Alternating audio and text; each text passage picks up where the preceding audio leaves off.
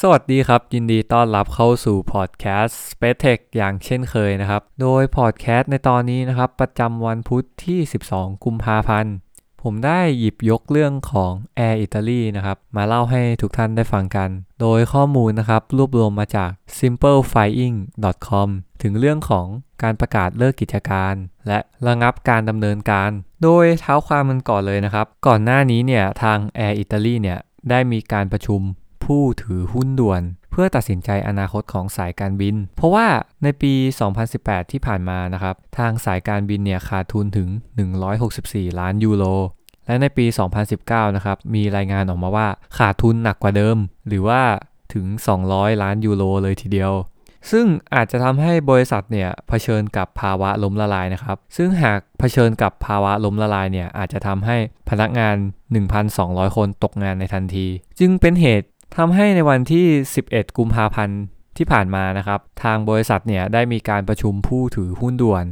โดยในวันที่ 11 กุมภาพันธ์เนี่ยเว็บไซต์ไฟเลดานะครับ ก็ได้รายงานออกมาว่า ใน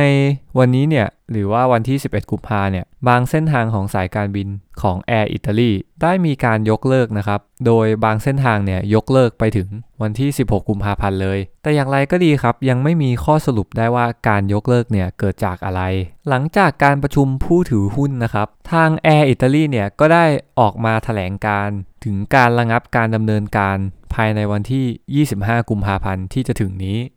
โดยสำหรับผู้โดยสารที่จองไว้หลังจากวันที่ 25 นะครับ จะได้รับเงินคืน แต่สำหรับ เที่ยวบินตั้งแต่วันนี้เป็นต้นไปจนถึง 25 กุมภาพันธ์ ยังคงให้บริการต่อไปนะครับ ถึงแม้ว่าจะมีการเปลี่ยนผู้ให้บริการ และหลังจากนี้เนี่ยทาง Air Italy เนี่ยก็จะได้ออกมาดำเนินการถึงการชำระเงินทางบัญชีนะครับสำหรับเรื่องที่น่าจับตามองของ Air Italy เนี่ยเกิดจากการที่ผู้ถือหุ้นถึง 49%เนี่ยคือกาตาแอร์เวย์นะครับ ทำให้หลายฝ่ายเนี่ยอดคิดไม่ได้เลยนะครับ ว่าทำไมทางกาตาแอร์เวย์เนี่ยถึงปล่อยให้ Air Italy เนี่ยล้มเลิกกิจการ โดยหลังจากมีการแถลงของ Air Italy นะครับ ทาง g a t a Airways เนี่ยได้ออกมาพูดถึงการล้มละลายในครั้งนี้นะครับ ว่าทางเราเนี่ยพร้อมที่จะช่วย support การเติบโตของกิจการ แต่ต้องเป็นไปด้วยความมุ่งมั่นของผู้ถือหุ้นทั้งหมด จึงเป็นที่น่าจะสรุปได้นะครับว่า คงมีผู้ถือหุ้นบางกลุ่มเนี่ยที่ไม่เห็นด้วยและไม่สนับสนุนผลลัพธ์ก็เลยออกมาเป็นแบบนี้นะครับ นอกจากนี้นะครับทาง Qatar Airways เนี่ยก็ได้ออกมาพูดเสริมว่า สภาพแวดล้อมการแข่งขันที่เปลี่ยนแปลง และสภาวะตลาดที่ยากขึ้น ส่งผลกระทบอย่างรุนแรงต่ออุตสาหกรรม การขนส่งทางอากาศ แต่จากบทวิเคราะห์นะครับ เขาได้บอกไว้ว่า Air Italy เนี่ยมีผู้ถือหุ้นทั้งหมดเนี่ย 49%เป็น Qatar Airways และ 51%เป็น Alisarda Airlines ของอิตาลีนะครับ ซึ่งเป็นชื่อเก่าของสายการบินนี้นะครับ โดยอย่างที่เราเห็นนะครับว่าทาง Qatar Airways เนี่ย ได้มีท่าทีที่อยากจะสนับสนุนกิจการนี้ต่อ แต่ทางกฎหมายของประเทศอิตาลีแล้วเนี่ย ได้ระบุไว้นะครับว่าผู้ถือหุ้นที่เป็นบริษัทต่างชาติเนี่ย ไม่สามารถถือหุ้นบริษัทในประเทศได้เกิน 49%จึงเป็นอย่างที่เราเห็นครับว่ากาตานั้นเนี่ยไม่สามารถซื้อหุ้นเพิ่มได้แล้ว แต่ในทางทฤษฎีเนี่ยกาตาแอร์เวย์เนี่ยสามารถอัดเงินเข้าไปในธุรกิจนี้ได้นะครับ แต่ในความเป็นจริงแล้วเนี่ยการอัดเงินเข้าไปในกิจการเนี่ยก็ควรจะมีแผนฟื้นฟูที่รอบคอบใช่ไหมครับ และจากการที่เราได้เห็นจากบทสัมภาษณ์แล้วนะครับ เราก็คงจะเห็นได้ว่าทางอาริซาดาเนี่ยอาจจะไม่เห็นด้วยในการดำเนินกิจการต่อไป อย่างที่เราเห็นนะครับว่าการแข่งขันทางสายการบินเนี่ยดุเดือดจริงๆนะครับ เพราะว่าเมื่อไม่นานมานี้เนี่ย Thomas Cook ของอังกฤษก็ล้มละลายเหมือนกันสำหรับ Air Italy นะครับมีประวัติจาก สายการบิน Alisarda ที่ก่อตั้งขึ้นในปี